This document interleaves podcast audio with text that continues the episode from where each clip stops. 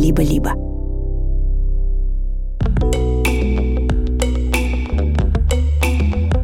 Привет, друзья! Это Дима Зицер и подкаст «Любить нельзя воспитывать» студии «Либо-либо». Я педагог, директор школы, ведущий, немножко писатель. Это не важно. Важно, что каждую неделю я отвечаю на ваши вопросы про педагогику, про отношения. На этой неделе мы отвечали на вопрос из Израиля, как бороться со страхом детей за родителей. Что делать, если маленькая девочка все время трогает себя за соски? А что делать, если девочка разбила голову мальчику камнем и не сказала об этом родителям? Любить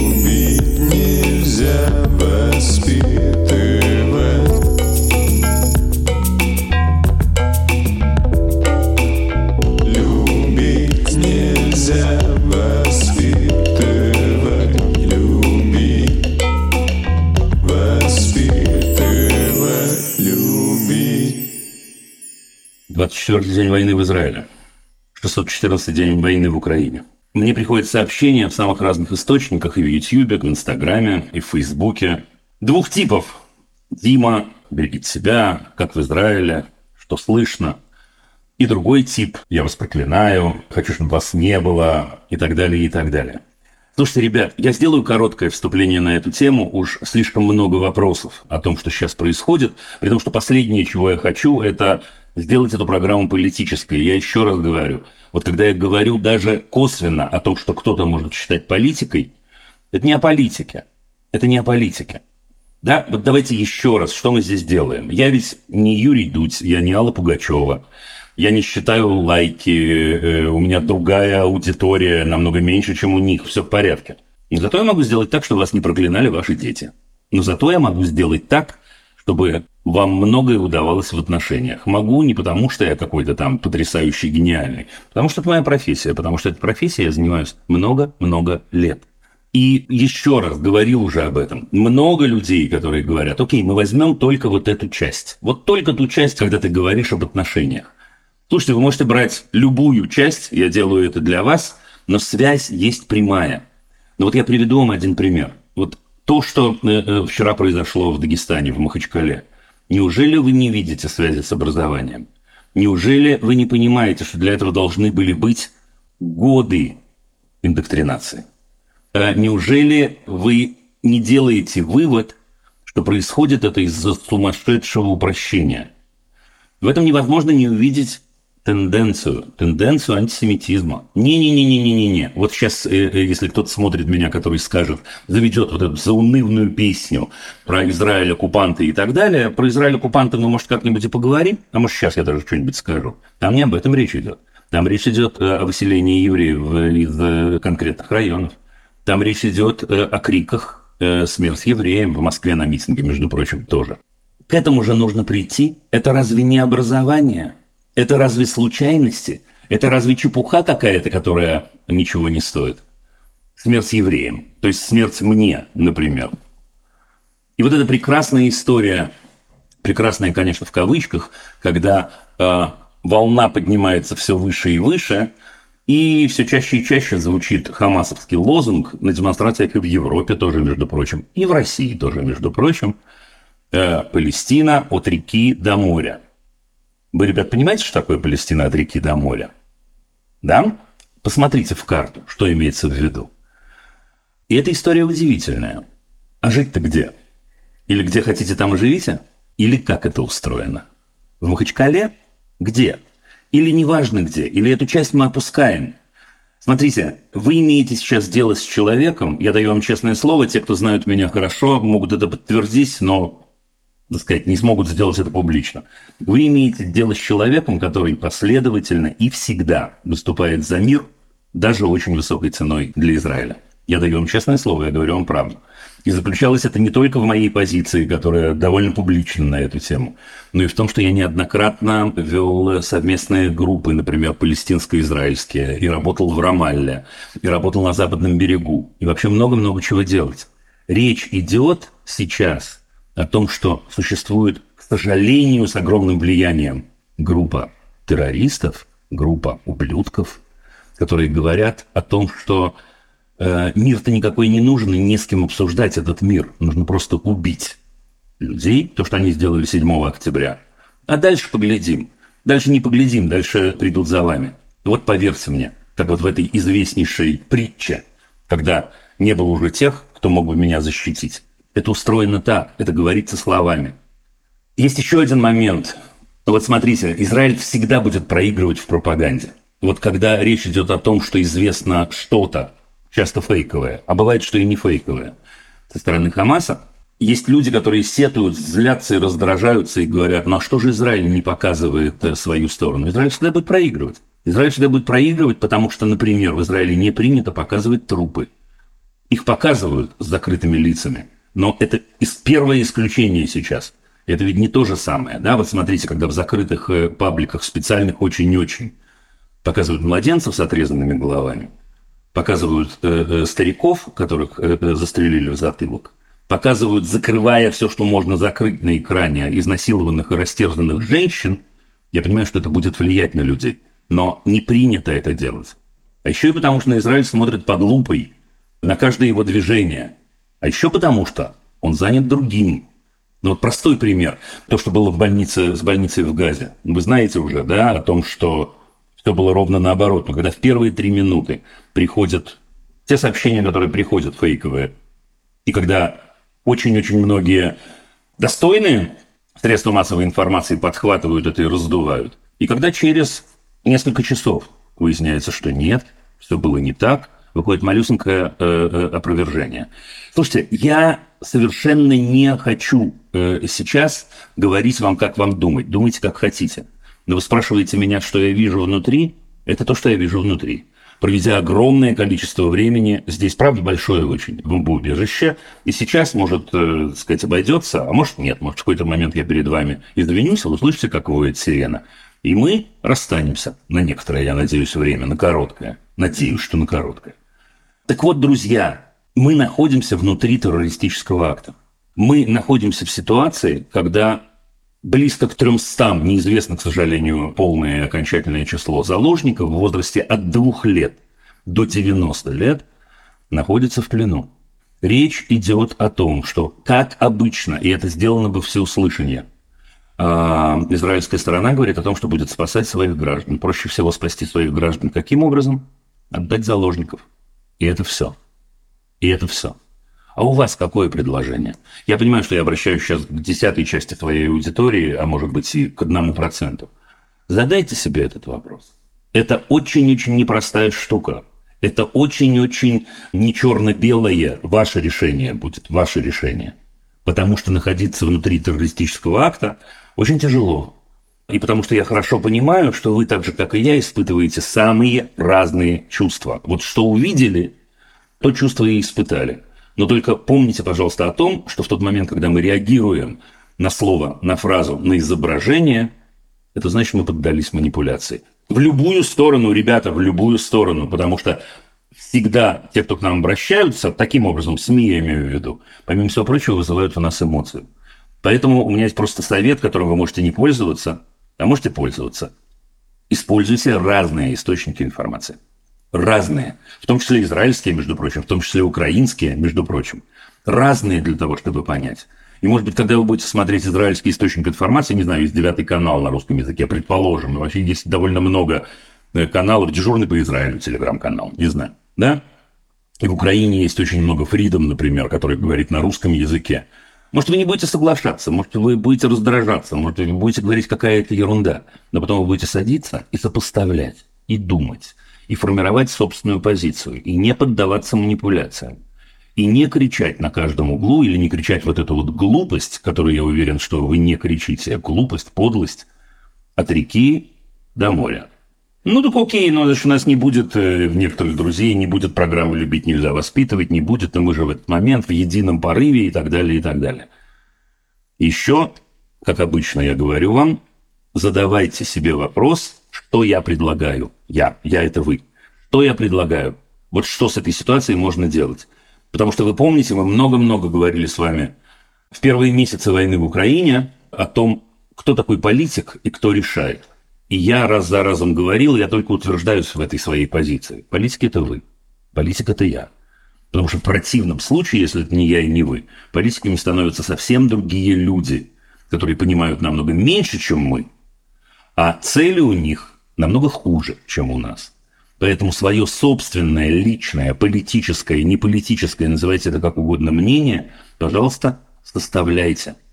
Что касается меня, я буду говорить то, что я думаю, и то, что я вижу. Я буду говорить правду, как я ее понимаю. Поверьте мне, после глубокого, приглубокого анализа.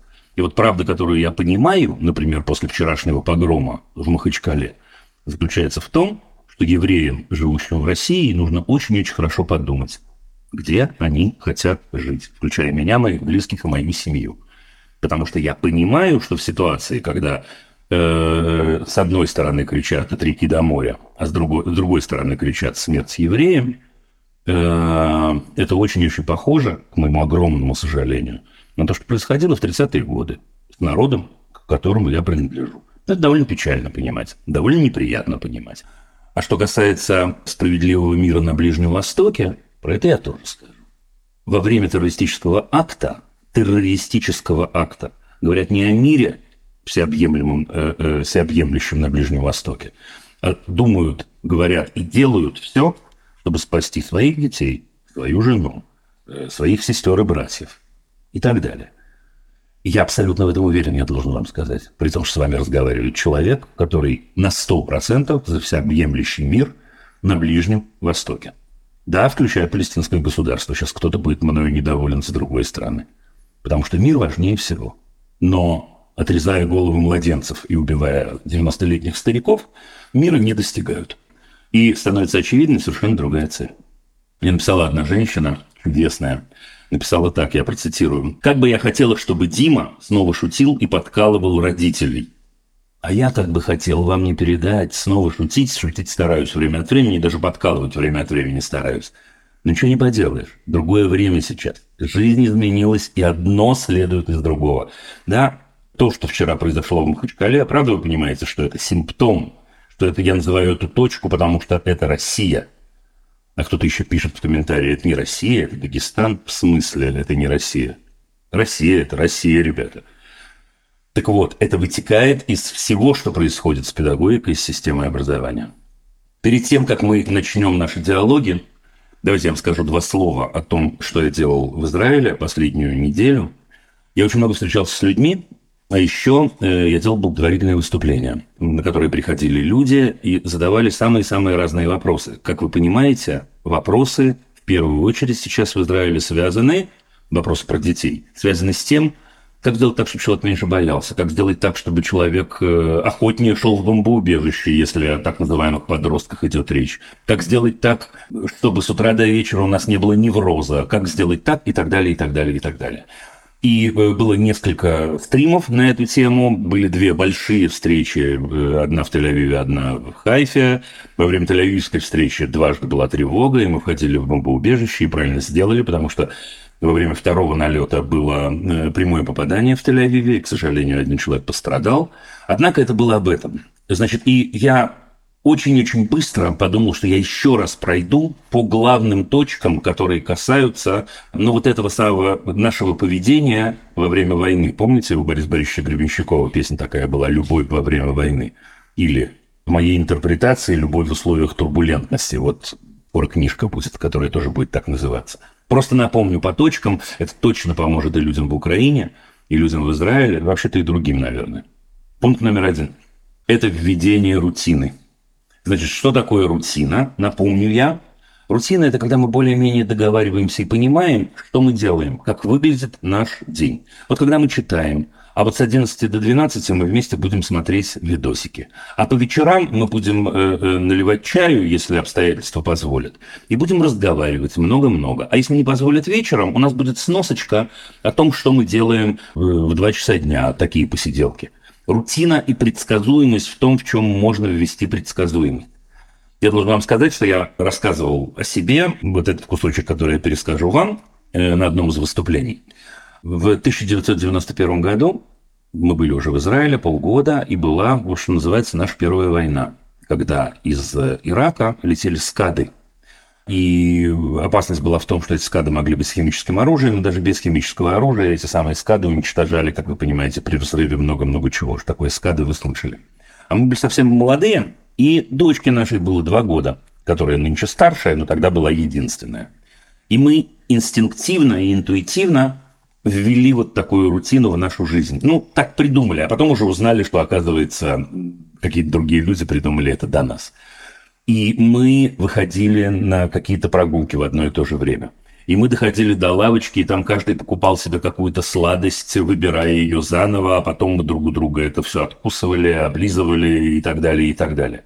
А потом у нас появилась традиция для взрослых – Потом ночью показывали прекрасные фильмы, вдруг, внезапно по израильскому телевидению. Вот мы смотрели эти фильмы, иногда даже специально ставили будильник, чтобы их увидеть, отстреливали ночью обычно, и так далее, и так далее.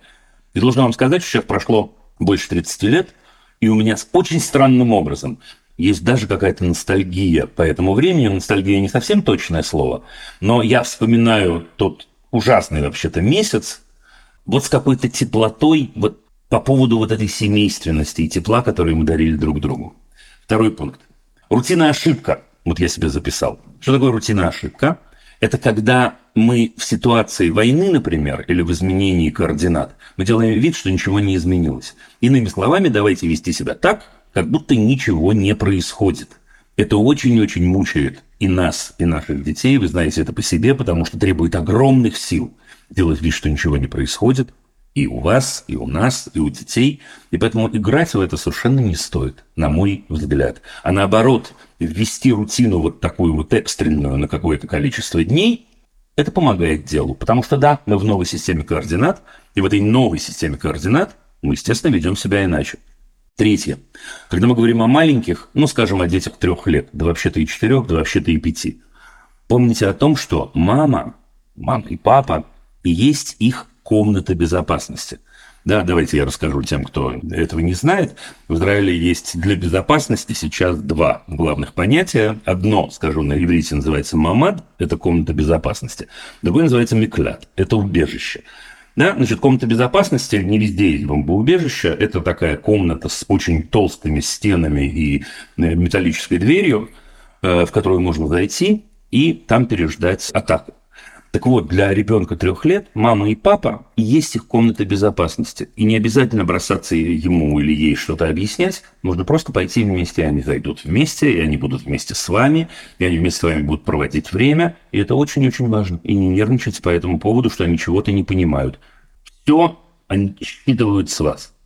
С теми, кто старше, я еще раз говорю, нет короткого пути, к сожалению. У меня вот один из вопросов был, когда мама спрашивала про мальчика 14 лет, который вообще-то каждый раз рассказывает ей, как он не пойдет в бомбоубежище. И мы говорили о том, что, к сожалению, это не ввести по щелчку. Потому что выясняется, что вообще-то ему много-много говорили о том, что есть, как одеваться, куда ходить и так далее. И произошло то, о чем ну, довольно часто э, шла речь в наших с вами встречах, когда утрачивается вот это стопроцентное доверие. И тогда в таком случае, если вдруг кто-то попал в такую ситуацию. Говорить нужно не о походе в бомбоубежище, а говорить нужно о том, как хочется, вам хочется, это самое доверие вернуть. И тогда, если снова мы будем слышать друг друга, нас услышат и об этом. Еще один пункт. Право на страх. Право на страх взрослого и право на страх ребенка. У меня э, на этих встречах, вы знаете, были практически взаимоисключающие вопросы и истории. Кто-то говорил, а что мне делать? Мой ребенок абсолютно не боится. И я, естественно, спрашивал, у нас уж плохого, но не боится и не боится, хотя я маму понимаю, ведь в этот момент она опасается, что у нее не включится инстинкт самосохранения в какой-то момент. А кто-то наоборот говорил, ребенок боится очень и очень, прижимается ко мне. Ребята, и наши дети тем более, имеют право на самые разные реакции, иногда неожиданные для нас и неожиданные проявления, как всегда мы говорим. Дети намного более адаптивны, чем мы с вами. Да, даже в такой тяжелой и страшной ситуации. Даже в такой тяжелой и страшной ситуации они могут принять ее намного быстрее. При этом у них есть право на свои реакции. Окей, иногда им надо прижаться к маме и поплакать. И тогда мама прижмет их к себе и может поплачет вместе с ними, а может погладит по головке. А иногда, войдя в бомбоубежище, они очень радуются, потому что такая ролевая игра, немножко устраивают сумасшедший дом. Окей, бывает и так. Был еще, знаете, такой вопрос. Я, кстати, не помню этот вопрос. Не было ли в прошлом выпуске ЛНВ у меня? Или уже после этого? Все смешалось, извините. Был такой вопрос, когда мама сказала, а, мой сын меня успокаивает каждый вечер. А, я расстраиваюсь, а он успокаивает. И у меня такой немножко комплекс вины и стыд, потому что мы поменялись местами. Да-да-да, это было в выпуске. Но я повторю, это годится к этой ситуации. Нет, возможно, этому мальчику именно это и помогает сейчас адаптироваться и выжить. А возможно ли вам? Возможно, именно потому, что он чувствует, что он может о ком-то заботиться, кому-то нужна его поддержка, он э, вывозит, что называется, и вывозит с честью. А вы в этот момент, ну что же, примите это. Это потрясающе, это возможно. Мы находимся в другой системе координат. Вот как я говорил об Украине, так я сегодня говорю и об Израиле. Любить нельзя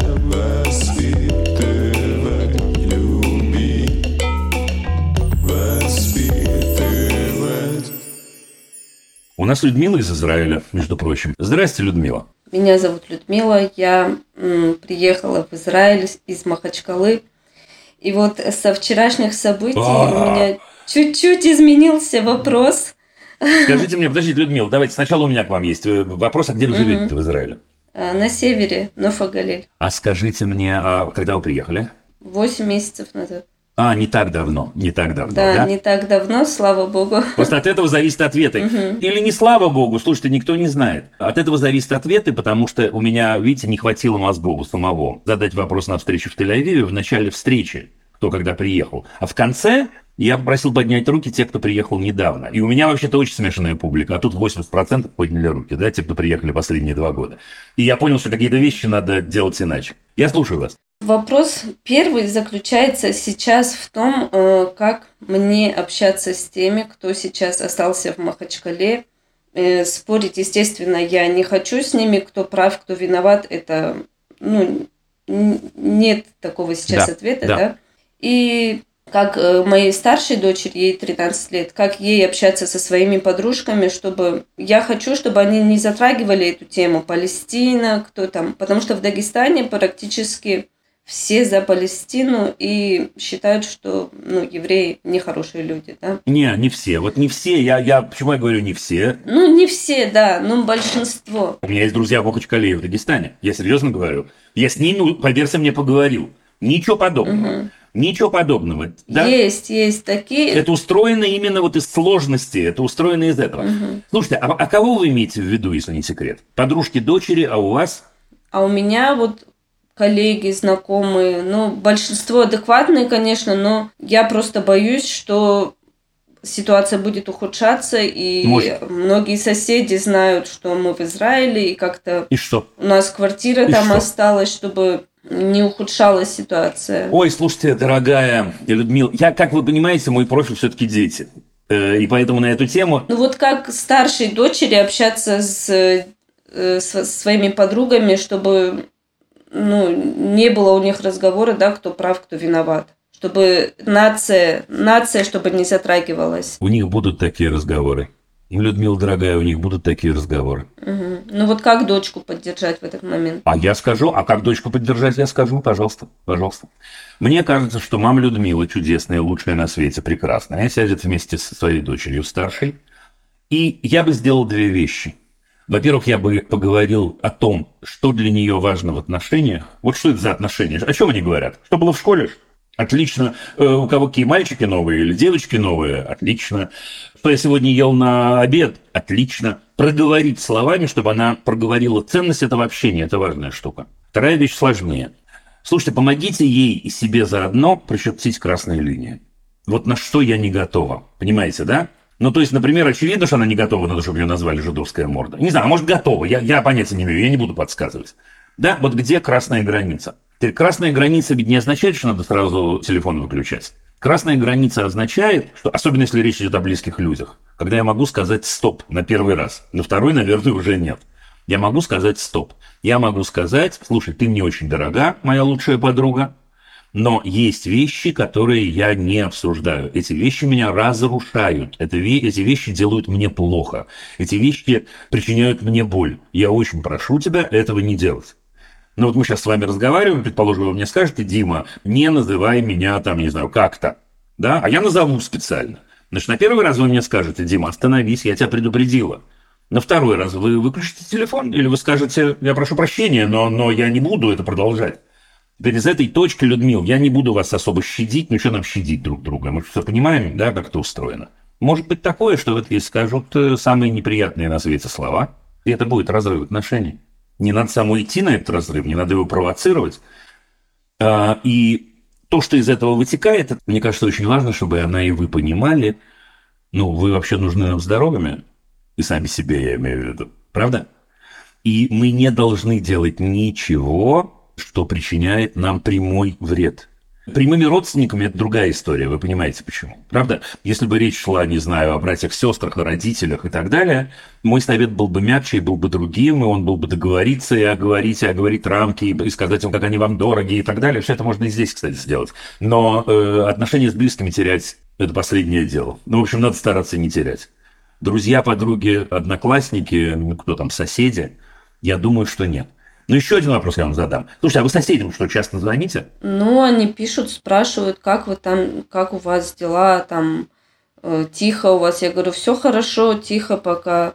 Ну... Людмила, ну, это же прекрасный вопрос. Есть еще один принцип. Это такой золотой педагогический принцип. Я советую его по отношению к детям, а вам посоветую его по отношению к взрослым. Слушайте, еще прикольно отвечать на вопрос, который задан. Ну да. Не отвечать на вопрос, который не задан. Вас спрашивают, как вы? Отвечайте. Угу. Тихо у вас? Тихо. Да? Существует соблазн, особенно с людьми, которых мы считаем близкими, сказать то, про что они нас не спрашивали. Да, у нас тихо, но мы боимся на нас, та-та там атаки, и начинается, кто первый начал, кто куда пошел и так далее, и так далее. Нет, сейчас нужна эта гигиена, ничего не поделаешь. И эта гигиена заключается в том, что мы отвечаем с людьми не самыми близкими на тот вопрос, который они задают. Угу. И первый, который вопрос я хотела до этого задать. Я работаю сейчас репетитором и хожу к детям домой, занимаюсь. Там у меня особенные дети, обычные дети, да. И пока не открылись школы, вот э, пару дней, как открылись школы здесь, дети оставались мои дома, а я уходила. И они очень сильно переживали за меня. И вот старшая дочь и среднему сыну 10 лет, он тоже переживал, мама, не уходи, это опасно. И я вот не знаю, если, не дай бог, повторится такая ситуация с сиренами и все такое, как вот мне поддержать детей в тот момент, когда, допустим, я на улице, и я могу им писать, я пишу старшей дочери, я пришла, вот здесь у меня есть там безопасное место. И вот я до вечера работаю где-то с двух до шести примерно, и уже возвращаюсь домой, когда ну, темно уже, да, темнее. Да. Да, да. И вот да. дочь переживает, и как, какими словами, я не могу даже найти слова, какими их поддержать, просто что я в безопасности. А я понимаю, я понимаю, я, я понимаю, что вы меня спрашиваете. Я понимаю, что вы меня спрашиваете. Значит, смотрите, во-первых, она переживает, вы переживаете, я переживаю, мы все переживаем. Да? Война. Но вот я с ужасом и тяжестью опять произношу это слово. У нас у всех есть повод переживать, и у наших детей. Значит, что с этим делать? Договориться на берегу, Людмил. Вот не в момент атаки, в момент атаки обязательно нужно писать, дай бог, чтобы их не было, да, она вам пишет, э, вы пишете, мы все сразу, все, ну, весь Израиль, мы все сразу начинаем переписываться. В первую очередь близким, естественно, мы пишем, звоним, пишем. Нужно очень-очень хорошо проговорить сегодня вечерком о том, что происходит в такой момент. Объяснить им еще раз, почему вы не можете не идти. Потому что это ваша работа, потому что вы, для вас это важно, потому что это помогает вам справиться, между прочим. Ну, потому что, потому что. Они тоже скажут какие-то вещи, ваши дети, да, они скажут свои страхи и так далее. И дальше вы заранее договоритесь, вот что мы делаем в момент, когда происходит атака. Я не знаю, что. Может, в этот момент они смайлик вам какой-то посылают, а вы им. Да-да-да, не слова или не звоним. Но для того, чтобы мы были спокойнее вот от этой ситуации, давайте обсудим, что нас сделает чуть спокойнее. Понимаете? То есть мы не даем им э, возможности э, сказать, нет, мам, ты никуда не пойдешь. Ну, можете не ходите, но вы не можете, судя по всему. Да, поэтому, дорогие мои любимые дети, я пойду, я должна идти, это моя работа. Но вот с этой точки давайте поймем, что нам сделать, что мне сделать, что вам сделать, для того, чтобы вам было спокойнее и мне было спокойнее. Да, потому что мы договариваемся, что если мы слышим эту дрянь, в первую очередь вы заходите туда, не знаю, делаете селфи, да, в этот момент. Или я делаю селфи, что я э, в Микласик, да. Вот такое. Совсем нервничать вы не перестанете, и они не перестанут. Да. Это говорится на берегу, это очень-очень правильно. Очень. Угу. Хорошо, поняла я. Спасибо большое. Прощаемся? Да, спасибо. Дай бог, чтобы тихо у нас было. Пока-пока. Всего доброго, Людмила. Любить нельзя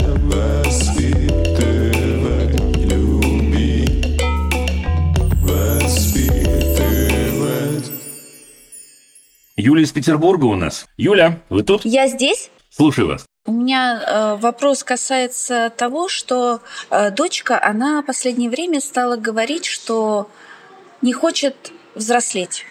Э, она сказала, что она хочет оставаться маленькой, и довольно часто последнее время она говорит именно вот такие вещи, что взрослеть я не хочу, хотелось бы мне, чтобы я осталась маленькой. А сколько ей, Юль? Ей вот исполнилось буквально на днях 9 э, дней назад 11 лет. И она говорит, что не хочет взрослеть. Я ее спрашиваю, почему. И она начинает как-то вот... «А я боюсь остаться бомжом. Вот. Я боюсь, что я вырасту и стану бомжом после этого. Какая странная фантазия. Эта фантазия, понимаете, она связана скорее с нашим, э, скажем так, у нас есть родные э, родственники, которые полагают, что это один из важных способов, как сказать, принудить ребенка э, больше стараться для того, чтобы у нее что-то получилось в будущем. В смысле, какой способ? Что, что они делают-то, эти люди? Но они считают, что если человек будет переживать о своем будущем, переживать, что если она станет бомжом, то она будет стараться и более, как сказать, э, что ли, внимательно и усидчиво учиться, меньше баловаться. В смысле, они да. ей сказали, они ей сказали, что она станет бомжом, если она не будет учиться? Такое? Не будет слушаться, не будет слушаться, скажем так. Прикольно. Вот. Э, конечно, это манипуляция, и она мне не нравится. Я уже ее прекратила, и довольно быстро, как только первый раз об этом кто-то заговорил, я тут же пресекла эту тему, потому что я так не считаю. Вот, учится Кристина хорошо. А, более того, конечно же, если она будет бояться, она не будет хорошо учиться. Это только мешающий страх да, для, для, для жизни, для учебы. Я в этом абсолютно убеждена. И э, учится она прекрасно. И она замечательная девочка. Вот, и она не... Не сомневаюсь ни на секунду. В этом смысле мы не фрустрированы, потому что папа любит, мама любит, самая у нас замечательная девочка. Конечно, бывает такое, что какие-то двоечки проскакивают, мы их закрываем где-то, мы что-то, ну, там, то есть мы, нам удается прекрасно учиться в двух школах, вот, и в музыкальной и общеобразовательной. А, в этом смысле. Слушайте, вопрос-то в чем? Вопрос в том, что у нее этот страх, и он сидит, и он никуда не уходит, понимаете? И, и папа, и мама любят, и папа, и мама уже давно прекратили так, подобные разговоры со стороны родственников, ничего такого не поступает. А когда эти разговоры были? Вот они, эти разговоры прекратились когда? Они уже были довольно давно. Она когда? вот сильно поплакала года два назад года два назад, понимаете? Года два okay. назад вот okay. был этот разговор. Больше, больше ничего. И мы ее так. и убеждали, и все. Но так. остается. И она тогда очень сильно заплакала, и я сразу ее успокоила, ее сразу успокоил папа. А в чем проявляется, в чем выражается этот страх, кроме того, что она время от времени это говорит? Ну, наверное, ни в чем больше не выражается. Ну, мне как-то сложно припомнить. Вот. Она просто говорит, вот я не хочу взрослеть.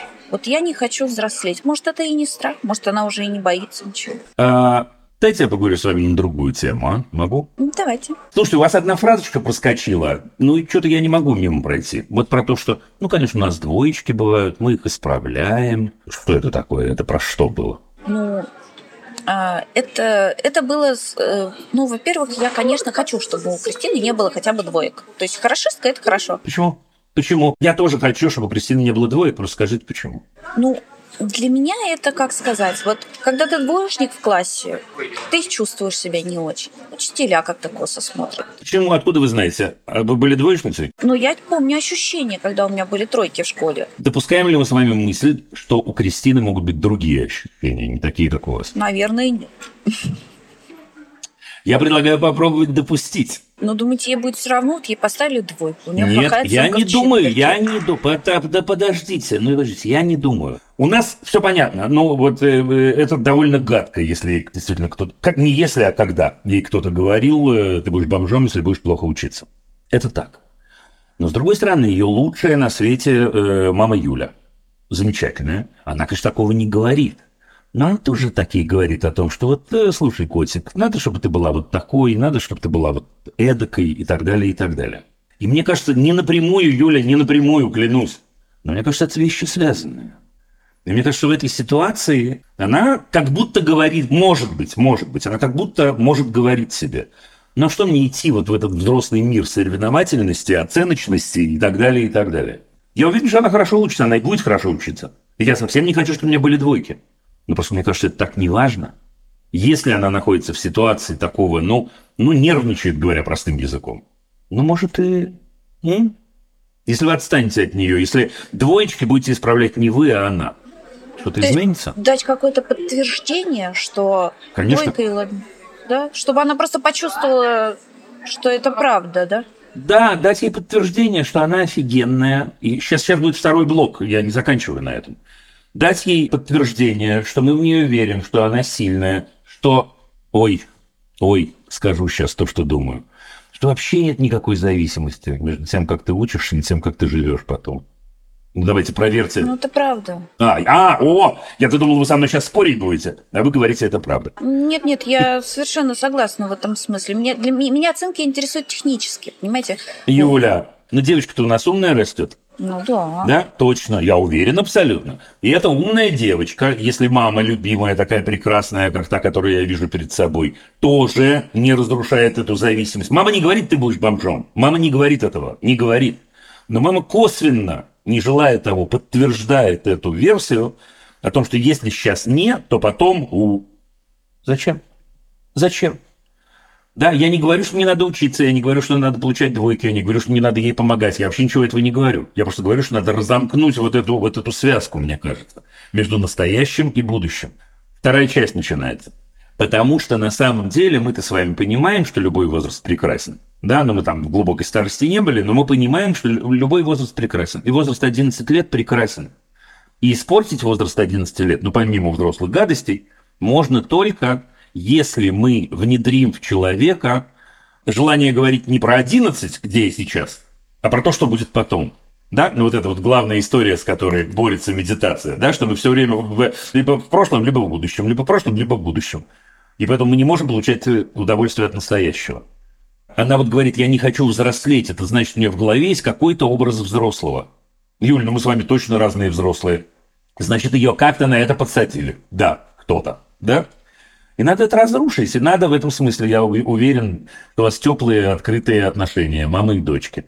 И поговорите про это, что нету никаких взрослых. Я не знаю, верите вы сами в это или нет. Взрослые это кто? Я верю в это искренне, потому что я Отлично. сама до сих пор ребенок. Я Ну, считаю, так что человек отлично. скорее как дерево. То есть в сердцевине Ну. это все равно малыш, и он э, постепенно, постепенно Это я не знаю, но это все равно, что сказать, что, слушайте, вот, э, я не знаю, женщины, вот они вот такие. Ну, какая ерунда. Да? Сколько женщин, столько и характера для мужчин. Взрослые то же самое, нет никакой взрослости. В этом смысле нету, нету. Потому что мы очень часто во многом, хотелось бы, чтобы больше, мы то, чем мы хотим быть вообще. Если это так, то бояться нечего. Но, да, такой философский заход был с моей стороны. Ну, а практический заход вот такой. Разрушаем связки, разрушаем, разрушаем. Ты сейчас прекрасная и будешь прекрасная. Сейчас отличная и, и будешь отличная. Сейчас любимая и будешь любимая. А еще можно поговорить о том, кто такой бомж, между прочим. А еще не худо бы поговорить о страхах. А еще не худо бы поговорить о том, что такое взросление. Тем более, что она девочка 11 лет. Это вообще классная тема со всех точек зрения.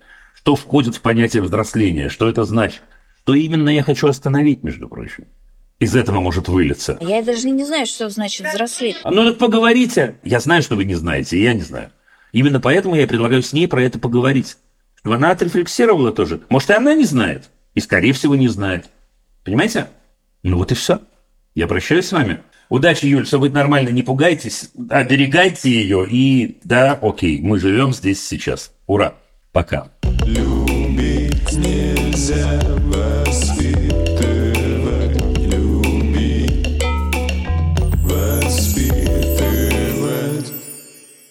Ирина из Уфы. Да, здравствуйте. Здрасте, здрасте. А, спасибо вам большое, что вы делаете. Сперва хотелось бы сказать. Спасибо, Ир, спасибо. Ну, к делу. У меня дочка, ей два года, а, постоянно трогает соски. Вот. Началось это, наверное, месяц, может, чуть больше Извините, месяца. свои. Свои, со- свои. Да, Да. да. А я это связываю с садиком. Начала ходить в ясельную группу где-то с середины августа. А, Садик новый, хороший, воспитательница мы познакомились вроде хорошей, но она одна на группу, нянечки сначала не было. А, Потом, после адаптации, э, воспитательница уходит в отпуск. Ей два ровно, да? Вот 27 октября исполнилось, да. Окей, так. А, ну, вот в этот момент, когда постоянно менялись э, воспитатели, она вообще ходила отлично. Там, возможно, повлияло то, что мы ей книжку купили, там, разговаривали с ней. Она вообще без, ну, не плакала, Мгм. ходила спокойно. А, возвращается старая воспитательница, которая основная. А, снова чуть-чуть капризы, но и вот в этот момент, может быть, чуть, может быть, чуть раньше начала трогать свои соски. И в садике это, и дома. Вот. А, Ну, подождите, Э, я... в покое. И- Ира, Ира, подождите, напугайте меня, или я не догоняю. Ну, ну и что? Ну, э, меня это э, смутило, когда она начала трогать соски э, ночью во время сна. А Я просто ее усыпляю и выхожу с комнаты и смотрю за ней по камере. И она спит, а сама поднимает футболку и начинает трогать их. Э, Сначала просто трогает, но сейчас какой-то период там начинает щипать, э, иногда даже. У вас первый ребенок. Да. Давайте я вам такое расскажу. Сейчас вы только зардеетесь, возможно. Вы знаете, что у детей от рождения эрогенные зоны, там же, Мгм. где у взрослых женщин и мужчин эрогенные зоны. Слышали Ну. про это? Да. Отлично. Значит, смотрите, это очень и очень странно, потому что когда мы встречаемся с намеком на детскую сексуальность, это никакая не сексуальность, сейчас я вас разрулю, не Мгм. пугайтесь, да? Или наоборот, не знаю, радуйтесь, не знаю, да? Когда мы с этим сталкиваемся в любом возрасте, лет до, там, не знаю, 10, мы говорим, боже мой, какой ужас, какой кошмар, это же мой ангелочек, а тут на самом деле таким странным образом не исключено, что она или он делает себе приятно. Слушайте, так бывает. Это не направо и налево происходит, это правда. Да, но вы же точно знаете, что бывает такое, что э, мальчик э, в этом возрасте, в два года трогает э, пенис, чтобы не сказать теребит, да, потому что именно такие отношения в не возникают, и, а девочка, не знаю, либо там как-то скрещивает ножки и, и за- они занимаются тем или иным видом мастурбации. Давайте скажу это впрямую, чтобы не... Да, бывает, и в два года Мгм. бывает. Окей. Это оно, я понятия не имею. Я понятия Мгм. не имею, я вам серьезно говорю. Но я обнаруживаю какую-то часть тела, давайте, чтобы вам не было так неудобно разговаривать, я обнаруживаю, обнаруживаю мочку уха. Да, я маленькая девочка, двухлетняя, или маленький мальчик. Мгм. Я обращаю внимание, что я что-то тру эту мочку уха, да, или нос себе тру. Да, и в этот момент, ну, как-то я успокаиваюсь немножко, у меня возникает какая-то, ну, какая-то действительно привычка. Что делает мама в этот момент? Давайте, сейчас вы мне посоветуете. Давайте, я пришел к вам э, на консультацию, я Мгм. мама. Слушай, а что делать, Ира? Ты понимаешь, что она вот все время... Нет, с ухом так не получается. Ну, с сосками давайте, ладно, не важно. Давайте. Да? Что делать? Что ты посоветуешь? Сейчас Да. я, наверное, посоветовала бы не обращать на это внимания, либо... Но первое время я убирала руки и отвлекала ребенка. Там либо говорила, Можно. нет, нет, не трогаем, но она очень хорошо О, разговаривает. Хуже, резко хуже намного. Ну вот да, я это уже половина была поняла. такая прекрасная. Почему, Ирина, почему, почему я, я говорю, что это резко хуже? А, потому что потом она мне э, начала задавать, почему, мама, ты мне не разрешаешь трогать Тити? Ну, она у меня очень хорошо разговаривает. И я такая, опа, я, наверное, что-то не так делаю. Наоборот, наверное, не обращать внимания. Э, После этих слов ее... Ну, сейчас я стараюсь, да, не обращать внимания, но у меня страх э, в том, что, возможно, это с садом связано. Ну, не знаю, я думала, что это какой-то стресс. Да может быть. И может быть, но вот может быть раз и нет. Второй вопрос связан с садом, потому что в саду, а как оказывается... Подождите, я, дайте мне на это ответить до конца. А, Секунду, простите. подождите, да? Значит, подождите, ну давайте, это одно предложение всего. Слушайте, мне кажется, что у любого человека в любом возрасте могут возникать самые разные привычки. Мгм. Да, единственная, на мой взгляд, проблема, которая возникает с проявлением детской сексуальности, я вообще не считаю это сексуальностью, но, но так принято говорить просто, да, ну, с вот, троганием себя в разных местах, в которых взрослые не стали бы себя трогать в публичных местах, это публичность, больше ничего. Ничего там нет. Поэтому мне кажется, что ни в коем случае нельзя говорить нельзя, нельзя говорить не надо, нельзя фиксировать их на этом. Отвлекать в той или иной мере двухлетнюю девочку, да прекрасно. На ушко прошептать что-то и ручку так убрать незаметно, да, для нее. Она и внимания не обратит. Я серьезно говорю. Без борьбы вот этой вот физической. Все, все, все, Ир, все, Дима, это пройдет? Да. Точно? Да. Ты уверен? Да. Ну, Хорошо, спасибо. второй под вопрос. Давайте. Под вопрос с садиком. А, Как оказывается, в садике вот я узнала, что на них кричат, на детей. И вот сейчас у меня возник вопрос, мы хотим с этого садика уйти из этого и э, сразу начать водить в новый садик, потому что вводить старый я уже точно не буду. А, вот это, да, окей, очень хорошо. Да. Э, В новом-то не кричат, точно? Ну, э, я уже вас с заведующей познакомилась с воспитателями, но и отзывы почитала, вроде хорошие. Ну, опять же, стопроцентно я не могу сказать. Словами им говорили вы, Да. почему вы хотите Из-за чего перейти, я да? ухожу. Там кричат на детей, да? Да. Окей, ну даст Бог и хороший, даст Бог хороший, и в совсем-совсем хорошем саду вам разрешат э, э, с ней побыть какое-то время и понаблюдать. Да, вот такая есть проверка. Совсем-совсем хороший или просто немножко хороший. Не знаю, если она не стрессует, что называется, если ей спокойно, если ей с детьми прикольно, э, можно и в новый идти. А почему нет? А что? Ну, это, ну, не знаю, это такой немножко технический момент, ну, как технический, это связано с ее характером. Я, в общем, Ну, его не знаю. Просто я сейчас с ней начала разговаривать, что вот сейчас пойдем в новый садик. Она говорит, нет, я пойду, ну как бы не хочу в новый, хочу в старый, там с воспитателем старым, вот, к детям периодически. Но периодически говорит, что нет, не хочу в садик. Вот. Вообще. Да, вообще не хочу. Слушайте, а, Ирин, а скажите мне, если она не пойдет в садик, она как-то как будет устроена ваша жизнь? Вы не работаете, вы можете быть с ней как-то. А, Пока не работаю, но планирую обучение и работу тоже в дальнейшем. Когда? Но у Когда? меня еще есть время. Ну, пока я жду, когда она адаптируется уже полностью. Вот Тогда потусуйтесь. Вообще, я должен вам сказать сейчас, вы- как это, одну важную вещь. До трех лет, если вообще у вас есть возможность тусоваться с детьми, просто тусуйтесь. По чуть-чуть хорошо в группы ходите. В садик нет, бывают безвыходные ситуации. А бывают такие хорошие садики, что и в два года хорошо прийти. Но вообще это абсолютно не критично, вся эта э, телега про социализацию в два года и так далее. Тогда, если вопрос стоит так, если вы с ней уже это обсуждаете, и если такая круть, что она вас в два года разговаривает так бойко, вот как вы цитируете, ну что же мы пойдем против нее? Наоборот, котик мой дорогой, мне будет приятно с тобой дома побыть. Очень хорошо, мы с тобой будем так чудесно время проводить, будем гулять, будем играть, будем. А? Ну все. А если я угадываю верно, и она такая бойкая, э, какой она слышится э, через вас, так она сама вам скажет через пару-тройку недель «хочу к детям».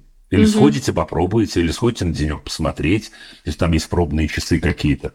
Ну вот. Мгм. Спасибо большое. Прощаемся. Да, спасибо. Пока-пока. Любить нельзя воспитывать, любить, воспитывать. А а сейчас у нас, между прочим, будет Петербург. Вот есть, э, знаете, вот бывает так вот мне говорят, а что-то совершенно вот э, последние выпуски, вопросы не э, из России. Вот вам, между прочим, сейчас будет четвертый вопрос из России и второй из Петербурга. Екатерина, тут ли вы? Здравствуйте, Дима. Да, да, я здесь. Приветик. Я вас слушаю. А, Дим, я сразу к вопросу. Правильно. А, у нас а, случилось на прошлой неделе случилось ЧП с нашим ребенком. А, у нас есть дочь, ей 11 лет. Зовут ее Алена. Вот, и а, она разбила голову своему однокласснику камнем. Не специально. Не специально, случайно. Да, а, но было много крови. А скажите все равно, но все равно скажите, как случайно, я просто все равно нас спросят сейчас в комментариях иначе. Случайно это как? Они играли после школы, они там своей компанией пошли куда-то на детскую площадку ближайшую, там никого не было, и вот они что-то там веселились, и что-то там камнями бросались, и вот она что-то запульнула камень, не глядя. Окей, хорошо. Да, Да. он мимо проходил в этот момент, вот, и было много крови, а все перепугались, она очень Всё. перепугалась, и пришла домой э, в слезах, просто в рыданиях. На все вопросы не отвечала, рыдала весь день, и меня к себе не подпускала. Я спрашиваю, ну что случилось? Ну, у меня сердце разрывается, скажи мне. Еще. Мама, выйди, оставь меня, закрой, пожалуйста, дверь, я хочу быть одна, уйди. Вот, и призналась только к вечеру, Мы с, значит, с мужем были в легком шоке, когда узнали. Вот. И мой вопрос, значит, Дим, следующий. Э, мне не понравилось больше всего то, что она весь день не говорила. Согласен то, с что вами. она вообще э, э, рассказала только к вечеру. История это серьезная. Там могло, слава богу, обошлось. А если бы что?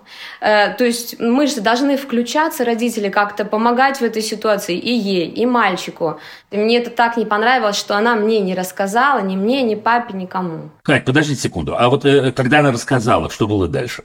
Прям подробно. Мы начали обсуждать, ага, так, секундочку, как это вообще произошло, а что случилось. Мы ее не ругали, мы просто спрашивали, а как, ага, думаю, и я- что ну, сейчас. ну, я- не, просто расскажите, что было. Не, ру- ругали, не ругали, я определю. Э, Да, ну мы обсудили эту историю, я скорее звонить маме, мама трубку не берет, но мы созвонились на следующий день, э, очень э, хорошие родители, позитивные, адекватные, поговорили, Слава никаких богу. претензий к ней нет, все нормально, и, и мальчик через один день вышел уже в школу. Но вот эта история как бы закончилась, ну, буквально через э, там 2-3 дня она мне рассказывает уже другую историю. Опять-таки на той же самой детской площадке, что-то там они бесились, бегали, при том, что, ну, как бы она не, не- никакая не буйная, спокойный вроде бы ребенок а такой относительно. Что-то там они дурачились и лаяли на кошек, изображали из себя собак, громко гавкали. Какая-то мимо проходящая женщина возмутилась, пошла нажаловалась в школу, она как-то нашла их классную. Классная потом вызывала на разговор, э, ну, не мою дочь, а подружку, которая была рядом в тот момент. А, Ну вот мы с ней разговаривали после этого. Я говорю, ну вот, Алена, ну вот смотри. И плюс она вот, вот вытворяет что-то такое, не отдавая себе отчет, что как бы это может быть людям неприятно, это Кать, может Кать, быть Кать. опасно. Кошкам неприятно, наконец. Скажите мне, пожалуйста, а вот история с кошками, это интересно. А она пришла домой и сразу вам рассказала или нет? Или тоже была длинная? Да, это рассказала, да, это рассказала. У меня к вам вопрос. Один сейчас. А зачем она вам рассказала? Ну, она вообще рассказывает, когда приходит со школы, вот сегодня там то-то, то-то было у нас. Ну, у нас же первый вопрос был про то, почему она не рассказала. Значит, нам это не понравилось. Вот нам надо, если мы поймем, почему тут рассказала, а тут не рассказала, и что будет дальше, мы с вами поймем. А тут, наверное, она чувствовала, что она не виновата, она ничего такого плохого-то не делала. То есть, как бы Зачем? чувствовала... Зачем рассказала? Она... э, Может быть, она хотела, да. Давайте, как- давайте. Не знаю, не знаю, не знаю, не знаю. Хотела как-то это обсудить, но нет. Она у нас не из тех э, детей, которые любят что-то обсуждать, говорить о своих чувствах. Поэтому она... я и спрашиваю. Нет. Поэтому я и спрашиваю. Она поделилась э, этим с вами, э, чтобы узнать ваше мнение. Она поделилась этим с вами, опасаясь, что с вами поговорит учительница. Она поделилась этим с вами, чтобы поделиться чем-то, чего она боится сама и не может разрулить. Она поделилась, ну, в общем, у меня есть еще варианты 8, я должен вам сказать. А вы спрашивали же ее про первый случай, почему она не рассказала, правда? А она что? Да. А она что? Нет. эм, я не спрашивала, почему ты не рассказала. Нет, а может быть спрашивала, но как-то не знаю. Не- не- я не помню, что она сказала. Она не могла ничего сказать внятного. Окей. Вот так. ну, давайте, давайте так. Екатерина, давайте, давайте вопрос. Вопрос, как мне э, донести до нее, что мы, э, я и э, папа ее, мы ее э, ближайшие друзья, мы всегда на ее стороне, и мы всегда во всем поможем. И какие бы ни случились э, случаи, истории, даже самые неприятные, чтобы она шла к нам Отлично. и рассказывала У меня вопрос. же. Я понял, понял, понял, все, я понял. Это отличная тема, отличная. Ну, вот скажите мне, пожалуйста, вот в этой истории с кошками и с собаками, вы ей как помогли? Вот она вам рассказала. Она пришла к вам. И как бы вы ей помогли, если бы на завтра вам позвонила учительница? Я была бы готова к разговору. Я, э, ну, как бы она бы учительница поняла, что у нас с ребенком есть контакт, что у нас хорошие отношения, что Сейчас вы рассказываете, как вы повлияли бы на учительницу. А нам же надо понять. А я девочка, Алена, я спрашиваю, мам, ты мне как поможешь-то?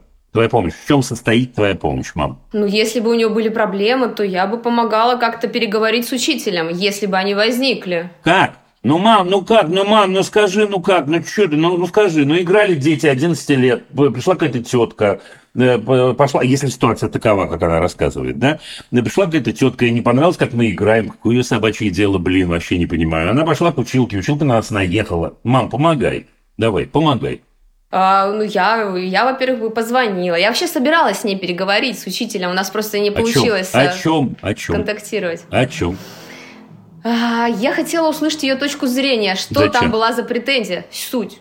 Зачем? А потому что э, А я иногда верим? чувствую, что... Верим, Алё- верим Мы Алене нет? верим, да, Так. но она иногда доносит, э, эм, описывает э, происходящее, ну, как-то искаженно. То есть она... э, Правильно ли я понимаю, что мы верим учительнице больше, чем Алене? нет, нет. Так, секунду, дружище. Алена э, доносит ситуацию искаженно. Я, кстати, это допускаю. Да. Вы, вы не думайте. Это не то, что я сейчас с вами воюю. Поэтому я позвоню учительнице, чтобы услышать ее, ее Да. точку зрения. Ее точка зрения это не искаженно. Да, у нее точка зрения это точка зрения той женщины, которая нажаловалась, правильно, да. Какую роль Да. в вашей судьбе играет эта женщина случайно? Это потрясающий кейс. Я, о, вау, круть какая. Да. Я девочка Алена. Значит, я убираю ситуацию про мальчика сейчас. Да, ситуация про собачек и кошечек, тем более, что она, судя по всему, безобидная или намного более безобидная. Да? Я, допустим, э, э, что-то такое, я тетке это и нахамила, предположим, не знаю, да, вот э, выпустила это из рассказа. Я прихожу к маме и говорю, мам, такое произошло. Вот давайте сейчас с нашей с вами стороны. Зачем ей приходить к маме? По-честному, ей чего хочется в этот момент? Мне кажется, что я рассказываю о том, что происходит у меня в жизни близкому человеку, только в случае, если этот человек однозначно, Кать, однозначно окажется с моей стороны. Однозначно с моей стороны. Что этот человек не пойдет э, у меня за спиной или не у меня за спиной проверять, правду я говорю или нет. Я, может, уже и неправду говорю, кстати, про Алену. Может, я уже и при- привираю немножко, вы не думайте. Суть по всему, может такое оказаться, да? Я прихожу за поддержкой. Поддержка заключается не в том, что мы сейчас позвоним маме мальчика. Маме мальчика, конечно, надо позвонить. Поддержка заключается в том, что меня обнимут, поцелуют, скажут, что я самая лучшая на свете, а мы твои родители, и мы сейчас придумаем вместе с тобой лучший путь, которым тебе можно помочь, и вообще поймем для начала, какая помощь тебе нужна. Я клянусь вам, она приходит за этим. Откуда я знаю? Потому что все дети приходят за этим. И мне кажется, все взрослые приходят за этим просто тоже. Поэтому мне кажется, ну, задачка про мальчика довольно простая, правда же? На самом деле вы точно знаете ответ, он даже у вас проскакивает. Слушайте, она была в таком состоянии, потому что ей было очень плохо, и она очень испугалась. Но даже в ситуации, когда она очень-очень напугана и ей очень-очень плохо, она, очевидно, боялась вам об этом сказать. Потому что не была уверена. Катя, так она была, не была уверена в вашей реакции. Все. Больше ничего, что бином Ньютона. Вот, у меня не укладывается в голове, почему она была, почему она во мне засомневалась, почему малейшее сомнение. Потому что, потому что на второй день, намного более простой истории, вы сами мне рассказали, что вам не слабо позвонить училке у нее за спиной. Правильно она засомневалась? Правильно? Да. Да? Мне кажется, что надо с Аленушкой поговорить. И мне кажется, надо Аленушке сказать, ну, все правильно, да, что, слушай, котик, мы на твоей стороне, и все родители делают ошибки, может, мы какие-то сделали, если ты сомневаешься в этом и так далее, и так далее. Да, а дальше в подобных ситуациях ввести другую формулу, а именно, помощь нужна. Котик мой дорогой, боже мой, с собачками подралась, ну что ж такое, М-м-м. помощь нужна. Окей, я, я- мы мы снижаем опасность в этот момент. То есть мы демонстрируем, и телесно, кстати, и телесно, это важно, и телесно демонстрируем, что мы вместе, все в порядке. Я с твоей стороны буду звонить учительнице, если, мы, если ты скажешь, вообще, что надо звонить. Но точно, абсолютно с девицей 11 лет точно надо обсуждать, звонить ли учительница. Я вот это говорю вам, и вам говорю, чтобы услышали другие. Конечно, да. У меня бывали случаи в моем детстве, к сожалению, с моими обожаемыми родителями. У меня бывали случаи, когда они типа выводили меня на чистую воду. Я это помню до сих пор. Э, Но это, это у сумасшедших. Да неприятно, унизительно, страшно. С другой стороны, я сам что-то не сказал там про какую-то там оценку, там я уже не помню, да, и так далее. И единственный вариант, который есть, мне кажется, да, это вариант вот этот. Это вариант «давай решим». Что ты, давай решим. Скажешь, не звонить, не будем звонить. Внимание! Взрослая мама Катя понимает, что если она не позвонит, могут быть плохие результаты. Но мы на чьей стороне? Мы на стороне Аленушки. Значит, Аленушка скажет, мы вместе эти результаты оприходуем. Ну, ну все. А, вы знаете, вот у нас, когда с ней мы обсуждали через пару дней, я говорю, а, вот, Ален, мы всегда, всегда будем на твоей стороне, что бы ни случилось. Она такая молчала, молчала, потом говорит, ага, даже если я убью человека, я говорю, это ужасно, конечно, убить человека. И если такое, не дай бог, случится, то, конечно, мы будем на твоей стороне. Мы наймем тебе адвокатов. Правильно. Мы э, будем делать Катя, все, чтобы облегчить Кать, твою, Кать, ну как бы. Ну, да. ну кончайте, ну вы же уже поняли все. Да, вы говорите правильные слова, говорите правильные слова на уровне действий, мелких-мелких, они же считывают нас с мелкими действиями. Да, понятно, что, что если произойдет, бог знает что, убийство человека даже обсуждать не хочу, но бог знает что, я вообще в вас не сомневаюсь. И она в вас, главное, не сомневается. Она даже немножко для прикола об этом говорит. Мелочь, мелочь, это звоню я училке за твоей спиной или нет? Теперь мы можем даже не копать. Я понимаю, что то, что произошло с мальчиком, ну, было много маленьких мелочей. И она не была уверена в вашей реакции. Поинт. Все. Меняем. Господи, не, не парьтесь вообще, все будет нормально. Да, я поняла, Дима, спасибо. Спасибо, до свидания. Удачи вам. Пока-пока. Всего самого-самого прекрасного. Алене, привет. Любить нельзя воспитывать,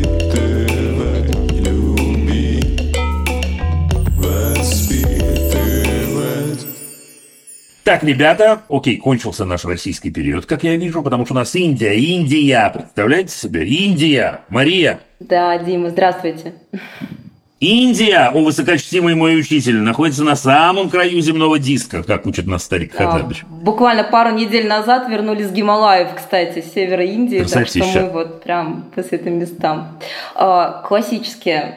Благодарю сердечно за все, что вы делаете. Правда, ваши эфиры, ваша работа очень Спасибо. помогли наладить мне отношения и с моим ребенком, и помогают в работе с моими клиентами. Я психолог, и когда там возникает вопрос отношения родители-дети, я прям напрямую отправляю к вам с объяснением, что у Димы есть все, Ну и круто. все ответы. Спасибо вам большое. Окей, Спасибо. переходим сразу к делу. А, Речь Конечно. идет о моем сыне, ему 8 лет, сына зовут Данила. Учится он во втором классе дистанционной школы, дистанционное образование. И учится он там, начиная с первого класса. То есть вот э, мы думали изначально, это было обоюдное наше решение, Дистанционное, потому что он учится в России. ну как, он учится, да, в, в российской школе, да, находясь в Индии. Там 8 человек, один учитель, встречаются в Зуме. Уроки у них проходят 3 дня в неделю, и это основные уроки, как русский, математика, окружающий мир раз в неделю и литературное чтение. Сейчас в этом году добавился английский и рисование. Вот. Английский, к слову, сколько он не сопротивлялся первоначально, английский ему сейчас нравится больше всего. Ну, наверное, потому что практикует сразу. Вот, а в чем, собственно, стоит вопрос. А, В первом классе оценок не было, все было окей, да, то есть там молодец ребенок, что вообще хоть какую-то домашку сделал, все классно. Но сейчас во втором классе появились оценки. Мы изначально ребенку говорили о том, что не важна оценка, важно, чтобы вот ты вообще саму суть уловил, задание сделал, все классно, здорово. Но учитель постоянно, когда ребенок проявляет какое-то творчество, э, учитель постоянно загоняет его в рамки и снижает за это оценку со словами о том, что задание было в другом, вот я тебе ставлю там не 5 э, за оригинальность, а 4. Да, я понимаю. Последняя точка кипения для меня стала, что вот ну, второй класс, там, какая вообще, о чем идет речь касательно там, про красивых букв, я не знаю, там, сколько надо в день тренироваться к каллиграфии, вот это заниматься, чтобы во втором классе у ребенка были красивые буквы. И, соответственно, у моего сына, ну, тоже не могу сказать, что красивый почерк, а учитель Все, снижает Мария, оценку. абсолютно ясно. Вопрос. Вопрос. Все, действуйте. Чест- Всё. Честное слово, все понял. А, Прям я вопрос. ребенку не говорю, что а, учитель занижает ему оценки и за что занижает оценки. А, после разговора с учителем она э, говорит о том, что а я не знаю других способов мотивировать вашего сына ну, писать лучше или делать в рамках э, вот, урока и так далее, так далее. Вопрос, правильно ли я делаю, что я не доношу до ребенку вот эту информацию, критическую информацию, да, там, критику со стороны учителя, и как, собственно, мне поступить. То есть я считаю, что в любом случае он начнет писать, когда ему надо, ну как ему надо будет. В любом случае почерк у всех разный. И любые творческие моменты я наоборот... Слушайте, а что будет дальше? Что будет дальше? Куда он пойдет дальше? Ну вот получится, получится в этой школе, а дальше вы в Индии будете жить. Но если сейчас предположить, сейчас очень короткий горизонт планирования, но все-таки. Очень короткий горизонт планирования. А, В планах до где-то четвертого, может быть, класса оставить его на дистанционном обучении, а потом, я думаю, что к этому времени мы уже осядем в какой-то определенной стране, потому что в Индии мы задержались просто волей судеб. Но мы не планируем здесь оставаться вот на продолжительный срок, мы планируем дальше двигаться. Скорее всего, возможно, мы э, осядем где-то в Европе, я пока не знаю. И там мы, мы уже хотим непосредственно его в школу да, Окей. передать. все, досрочный ответ. Давайте. До- досрочный ответ. Да, если речь не идет о том, что вы возвращаетесь в Россию в ближайшее время или через 2-3 года, то я вообще не до конца понимаю, зачем ему учиться в дистанционной российской школе. Не мое дело, но ни- ничего не объясняйте. Я просто говорю, что я не до конца понимаю, для того, чтобы вы могли сами про это тоже попариться и подумать. Да, почему он тогда учит русский язык красиво писать, а не английский язык красиво писать? Он английский тоже учит, скажите вы мне. А русский почему он учит? А русский прикольно выучить. Ну, неважно, есть другие способы с мамой, с папой. Но неважно, неважно. Мы с вами знаем, предположим, что человек через 2-3 года может оказаться в школе, в которой он будет учить немецкий, или чешский, или английский, или польский, или испанский, или я не знаю, какой язык. Да? Это значит, что перед нами стоит задача в ближайшие 2-3 года сохранить для него удовольствие учения. То есть, чтобы школа не превратилась для него, наоборот, в мучение. И в какую-то соревновательную фигню, и в какую-то ерунду, и так далее, и так далее. Из этого следуют совершенно очевидные выводы. Во-первых, де- делаете вы, на мой взгляд, правильно. Почему правильно? Как это вытекает из того, что я говорю? Потому что вы на самом деле не добавляете в эту бочку меда каплю дегтя. Но бочку меда это я боюсь, что я преувеличиваю. Проверьте, нет ли там еще дегтя, кроме этой оценочной системы. Просто проверьте, даже не со мной сейчас, просто проверьте, вы справитесь. Я вижу, что вы, так сказать, да, рефлексивный, аналитичный, и все будет хорошо. Да? Ура! Значит, это история номер один. История номер два. Ну, то, что вы спросили, будет ли он красиво писать. Господи, боже мой. А что такое красиво писать? Вот я, интересно, красиво пишу, а вы красиво... Нет, вы, может, и красиво пишете. Да, как говорят, девчонки отличницы, у нас в классе такие были, когда я им завидовал, им все время учительница ставила 5, а мне 3. Да, при том, что я писал грамотнее в 40 раз, но зато как курица лапой. Потому что это полная ерунда. Говоря попросту, это полная ерунда. Вы используете, если я верно понимаю, эту дистанционку в виде подпорки, которая дает вам возможность структурировать время и чуть-чуть учиться там-сям, где-то подучиваться, просто чтобы он, может быть, чувствовал, что есть школа, может, вы чувствовали, что есть какая-то школа. И все. Больше никакого смысла в этом нет, насколько я понимаю. И не парьтесь на эту тему вообще. По большей степени да. Да. У нас был мальчик в апельсине, который к концу третьего класса, а до этого он нигде не учился, сказал родителям, что-то я нигде не учусь, а другие детки учатся. Давайте-ка, родители, отправьте меня в школу. А родители были какими-то дауншифтерами где-то там, не помню, в э, Дубае, не помню где. Ну все, он приехал, реально не умел чувак, писать не умел совсем письменными буквами, печатные переворачивал. Читал неплохо, единственное, что было, считать он не знал, что можно считать. Через два месяца он стал просто блестящим учеником. Мы не сравниваем, я по секрету скажу, что он стал лучшим. Через два месяца, потому что, просто потому что сам захотел и был мотивирован. Короче говоря, послушайте, хорошие Индии, чудесные, прекрасные, и не парьтесь на эту тему. Все очень хороший, главный, на самом деле, очень такой рефлексивный действительно вопрос, а стоит ли уделять этому действительно такое внимание? Ну, будет ему ставить тройки за то, что у него там, как курица лапу он пишет, это Нет, не... не стоит. Не стоит уделять этому никакого внимания, и тройки ему будут ставить, потому что дурачки они, не умеют иначе работать. Э, Но только держите руку на пульсе, чтобы не было такого, что это до него долетит, да, и вообще, чтобы там не было чего-то, что его огорчает. Человек в 8 лет имеет полное право быть в восторге от того, как его учат и как он учится. Полное право. Все, я вас услышала. Прощаюсь, Мария. Да, спасибо вам огромное, Дим, спасибо, правда. Всего доброго. Пока-пока. Любить нельзя воспитывать,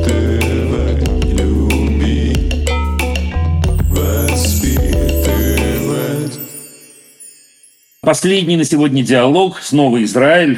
Э, Ирина. Здравствуйте, Дима. Привет. У меня несколько приветственных, благодарственных слов.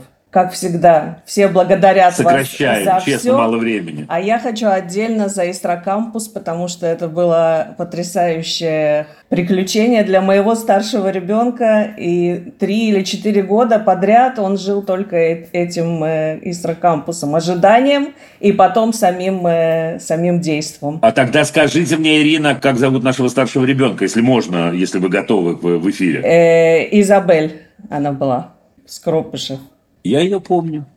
да. Вашего старшего ребенка, вашу Да. старшую ребенку. Ура! Да. Ура, ура, ура! Давайте расскажем всем, поскольку не все поняли сейчас наш с вами птичий язык.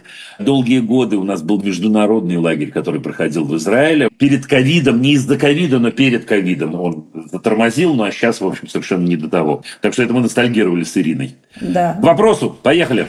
Вопрос у меня про младшего ребенка. Есть у меня ребенок по имени Давид, и лет ему 11 и 10 месяцев, Ага. ну, почти 12. Значит, немножко предыстория. У нас э, он появился на свет. У нас были вторые отношения с мужем, да. У него была старшая дочка взрослая, и у меня была старшая дочка взрослая.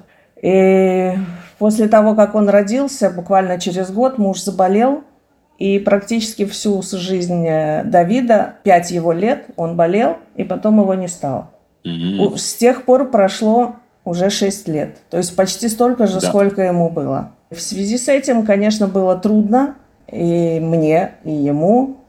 Появился страх смерти. Не сразу, через какое-то время. Мы работали с этим э, с помощью психолога, потому что у нас были проблемы со сном. И стало лучше. Но на сегодняшний день меня очень волнует его какая-то неприспособленность к, к миру, в котором мы живем, э, которая выражается во многих вещах. Он э, очень закрытый, и он очень тяжело входит э, в новое общество. Это каждый раз такое преодоление невозможное совершенно. И очень тяжело все, что чуть-чуть минимальная какая-то трудность, он отходит, и все. И на этом э, как бы, то есть проблема не решается. А какой вопрос мы задаем? Э, То есть есть- из этого что-то надо выбрать, потому что это такая сейчас заявка такая на разговор на пару часов. То есть нам надо как-то сузить. Да, я понимаю. Как возможно, вот с учетом, что мы с ним вдвоем, э, я пытаюсь, э, то есть не, не пытаюсь, я просто хочу, чтобы он был более самостоятельный, более ответственный, какие-то решения принимал, которые от него зависят. Э, не- Например? Не, бросал э, дела, которые он начинает и не заканчивает. Э, Давайте ну, примерчик. например, вот сейчас он выбрал учиться играть на барабанах.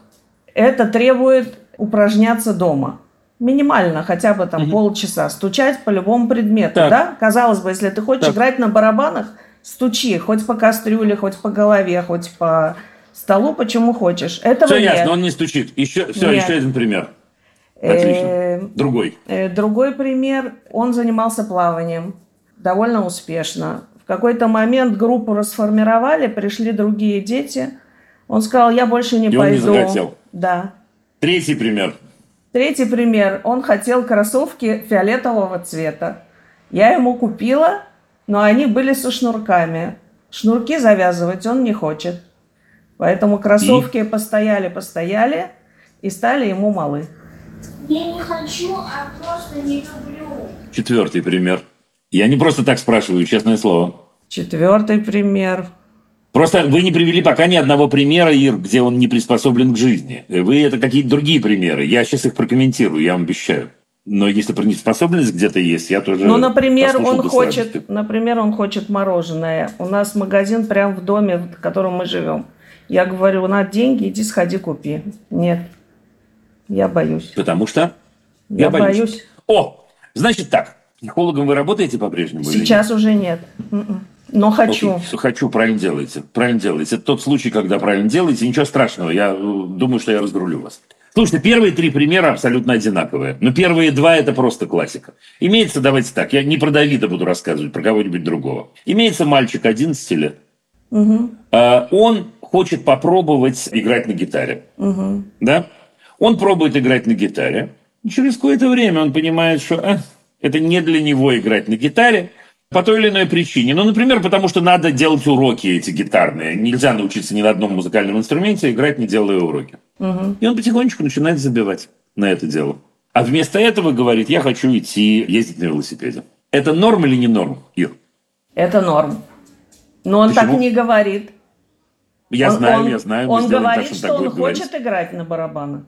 Он продолжает Отлично. утверждать. Я его Да, спрашиваю, это то же может, самое. ты не хочешь, это тогда то не же надо. самое. Ир, вот, подождите. Это его занятие играть на барабанах. Да, Его занятие. Он получает от этого, судя по всему, какое-то удовольствие. да, Можно я скажу на иврите? да. Махпатлах. Махпатлах. Я переведу это на русский язык, это трудно переводимое выражение. Ирина, помогайте. Ну что тебе, что, ну как перевести? Что тебе жалко, да? Да. Нет, меня это ну, волнует. ну, какое твое дело? Ну, какое твое дело звучит грубо, а моих патлах звучит не грубо, на самом деле. Да. Ну, да? Что, что вы паритесь? Ну, очень хорошо, ребенок получает от этого удовольствие. Странным образом, вы, если бы играли на барабанах, Ира, вы бы уже стучали по всему, я могу себе представить. Да. А он нет. А он нет, а он нет, он другой человек. Ну и что? Ну вы же это делаете для него и для его удовольствия, а не Да. для того, чтобы научить его жизни. Нет. То же самое про конечно. плавание. Это его плавание. Да, пришли какие-то другие дети. Может, одна из причин была, почему он плавал, потому что он встречался там с этими детьми. Может такое быть? Может. Пришли другие дети. Было бы странно, если бы он не ушел. С кроссовками история чуть сложнее. Может быть, она связана с этими. Может, она связывает первую и последнюю. Про кроссовки жалко, что он не сформулировал свою мысль точно. А вы ему купили кроссовку с ними или без него? Без него. А, без него? Да. Ну так, мама Ира, мама Ира, чему нас это учит? Я хотела сделать сюрприз. Окей. Мы Ну, ходили, бывает, ну, искали, слушайте. искали, искали, не было того цвета, который он Мама хотел. Ира, ну мама Ира, ну мама Ира молодец и лучшая на свете. Я хотела сделать сюрприз. Не получилось, но это у всех у нас бывает, и у вас бывает, и у нас бывает. Я хотел, я думал, ему понравится мой подарок. Ему не понравилось. Он интеллигентный человек, он не говорит, мама, это полное, это самое. Да, он просто их не носит. Ну, Ему понравилось. Он не хотел завязывать шнурки. Хорошо, давайте в эту сторону пойдем. Это связано с последним. Если э, дело обстоит так, э, э, что если бы вы завязывали, он бы в них шел, а Да. что вы не завязывали? Завязывала.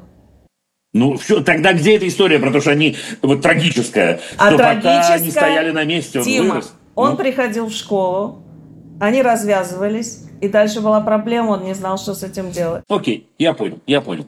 И самое последнее, э, пример хороший, не, вы хорошие примеры привели, есть картина у нас. Когда он говорит, я боюсь э, пойти, э, значит, купить мороженое. Такая у нас легкая социопатия такая у нас, да, проявляется в третьем и четвертом случае. Слушайте, э, я бы поговорил с ним на следующую... Вы, у вас хороший контакт? Да. Я поговорил с ним на следующую тему. Мешает ли ему это и хочет ли он это изменить? Ну, то есть, вот хочу ли я начать ходить за мороженым, не боясь? Да? Хочу ли я по возможности, чтобы у меня не было вот таких историй, что странные отношения со шнурками в кроссовках, которые я сам себе не могу объяснить, и вроде получается действительно, сейчас вы рассказали чуть иначе, или я понял наконец, да, что кроссовки мне нравятся, мама завязывает все отлично, но развязываются и почему-то меня не тянет. Хочу я или не хочу? Как вы понимаете, 90% что он скажет «хочу». Если будет 10%, я тоже скажу, что делать, но 90% что он скажет, э, что он скажет «хочу». Идем, безусловно, к психотерапевту. Безусловно. Ничего там страшного, конечно, нет, потому что отличный, нормальный, понятный мать. Первые два случая классика. У меня таких на всех выступлениях полно. Да? Но при этом третий и четвертый, я думаю, что ему будет намного, вы правы, намного легче житься, если он будет уметь с этим взаимодействовать. Это решает психотерапевт. В Израиле с этим очень хорошо, как вы знаете. Пойдет и научится, и раскрутит, и пройдет. Тем более, что, Ир, вы знаете же печальный корень этих событий. Да. И на 99% вы правы, что это растет именно оттуда. Но растет. Это же не что-то, что мы можем поменять. Да, но был какой-то, был какой-то толчок. Дальше был у вас сложный период, конечно, да, и у него сложный период. Окей, все в порядке, но это тот случай, когда я думаю, что нужно обратиться к профильному специалисту, кроме меня. Я поняла. Хорошо. Прощаемся? Да, спасибо. Пусть будут спокойные времена. Да. И тихие. Да. И вам тоже. Пока-пока. Прощаюсь с свидания. вами. Спасибо большое, Ира. До свидания. Любить нельзя воспитывать, любить, воспитывать. Два сообщения похожих. Я прочту одно из них. Здравствуйте. Я 13-летняя девочка, учусь в восьмом классе. У меня проблемы. У меня постоянные скачки самооценки. В день мое представление о своей внешности меняется по 3-4 раза. Я не могу полноценно представить то, как я выгляжу без зеркала, то в зеркале как будто есть какие-то отражения, которые похожи на меня. Ну вот вроде бы все не то. То я кажусь себя красивой, то потом мне кажется, что я страшная, и так по нескольку раз за день. То я считаю себя жирной, то наоборот худой. Читаю как есть, ребята, 13 лет человеку. То ненавижу себя, то люблю до невозможности. Что можете посоветовать и как с этим справиться? Слушайте, какой хороший вопрос. Знаете что? Давайте-ка я вам расскажу для начала, почему это происходит. Давайте? Потому что в вашем чудесном возрасте, я не шучу про чудесный возраст, есть один важнейший процесс, который называется переоценка. Понимаете, что это такое? Это когда мы все, что у нас было оценено до этого, мы каким-то образом смотрели на это, мы должны переоценить. Вот мы смотрели на этот синий карандаш, он нам, нам нравился, он нам был удобен, э, нам казалось э, ясным, что он синий. Когда нам исполняется примерно 13 лет, через это проходят все практически. Мы как будто задаем себе вопрос, а он точно синий? А мне точно с ним удобно? А может, мне удобно с черным? А как правильно? И я начинаю париться, говоря на простом языке. Да, просто париться. Без этого обойтись нельзя. Тем более сложно мы относимся к себе, потому что это не карандаш, это я. Я заново оцениваю себя. Вот три года назад у вас точно не было никаких проблем ни с умная глупая, ни с полная худая, ни с высокая низкая. Вот мы докатились до этой точки, когда пора приходит этот возраст, я должен, как будто должен специально, представлять себе, должен специально во всем сомневаться. Я начинаю во всем сомневаться. Что с этим делать? Мне кажется, во-первых, услышать вот то, что я сейчас говорю, что это правильно и даже хорошо.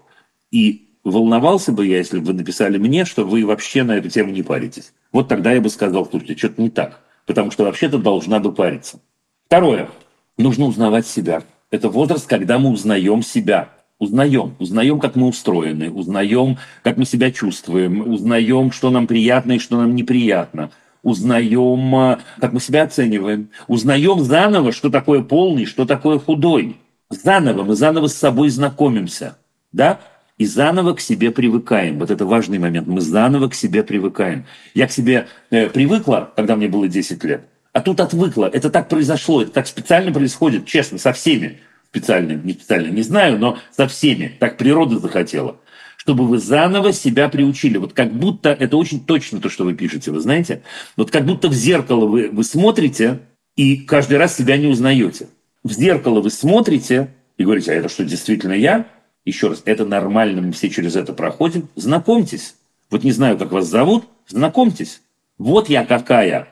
И бываю такая, а бываю эдакая. Вот такая я интересная, вот такая я крутая, вот так я устроен. Есть еще один момент. Знаете, зачем нам это дано? Вот это вот э, странное качество, с которым нам, конечно, очень тяжело в вашем возрасте. Это правда, тяжело. Потому что в этом возрасте очень много чего можно поменять. В каком смысле поменять? Вот когда вы себя каким-то образом ведете, и вы себе вдруг нравитесь. Вот я, например, там, не знаю, знаю, что я там, не знаю, делаю вот так рукой.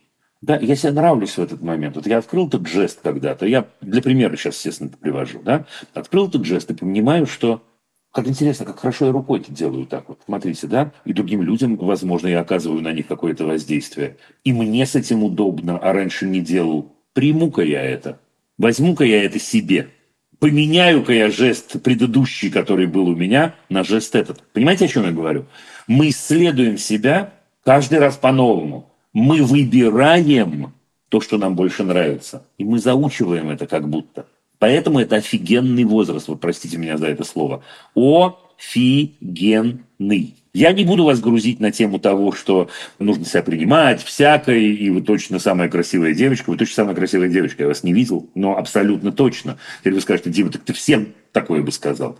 Ну, конечно, я всем такое бы сказал, потому что это на 100% зависит от того, как я себя вижу. Вот увидьте себя самым лучшим образом. Выберите вот этот самый лучший образ из всех-всех-всех образов.